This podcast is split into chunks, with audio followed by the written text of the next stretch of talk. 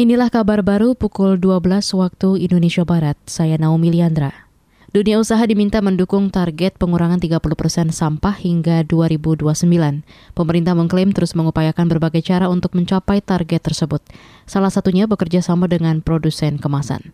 Berikut pernyataan Dirjen Pengelolaan Sampah, Limbah, dan Bahan Beracun Kementerian Lingkungan Hidup dan Kehutanan, Rosa Vivin susunlah apa yang bisa disusun. Tapi juga jangan berhenti di situ. Saya tahu meredesain kemasan, menarik kembali perencanaan. Lakukan apa yang bisa dilakukan. Redesain kemasan apa yang sudah bisa dilakukan. Misalnya kontennya baru satu persen, dua persen, nggak apa-apa. Buat aja seperti itu. Saya sudah meminta menyusun pedoman buat teman-teman produsen bahwa kita akan membuat semacam klasifikasi Rosa Vivin menambahkan, pemerintah tengah menggodok pedoman peta jalan pengurangan sampah. Pedoman akan dibuat sederhana agar mudah dilaksanakan. Sembari menunggu itu tuntas, pengusaha diminta merujuk ke Peraturan Menteri LHK tahun 2019 tentang peta jalan pengurangan sampah oleh produsen. Puluhan petani dan mahasiswa kelompok Palu menjaga Danau Poso bertahan di depan kantor Gubernur Sulawesi Tengah. Mereka melakukan cor kaki dan mogok makan sejak kemarin. Papa El, salah seorang peserta aksi, mengatakan mereka memprotes PT Poso Energi karena tidak adil memberikan ganti rugi atas lahan yang terdampak pembangunan PLTA di Danau Poso.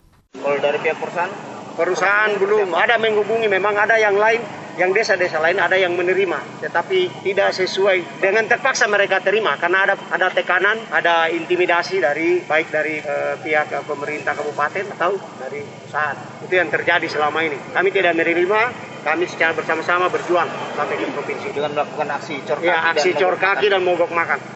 Papael menuturkan pengoperasian PLTA juga membuat banyak petani kehilangan mata pencaharian. Ia memastikan aksi akan terus berlanjut sampai mereka bertemu dengan Gubernur Sulawesi Tengah Rusdi Mastura. Kemarin mereka hanya ditemui oleh tim ahli gubernur. Kita ke informasi mancanegara. Presiden Ukraina Volodymyr Zelensky menegaskan dirinya hanya ingin menemui Presiden Rusia Vladimir Putin untuk mengakhiri perang. Dilansir dari Reuters, Ukraina dan Rusia sempat beberapa kali berunding tetapi tak kunjung bersepakat. Zelensky dianggap telah memperkeruh situasi saat menyebut invasi Rusia menargetkan warga sipil. Ia bahkan menuduh Rusia melakukan operasi khusus untuk melucuti kemampuan militer Ukraina. Namun Zelensky berkukuh ingin bertemu Putin dalam waktu dekat. Kata dia perlu pembicaraan diplomatis antara Ukraina dan Rusia untuk meng menghentikan perang. Demikian kabar baru KBR, saya Naomi Liandra.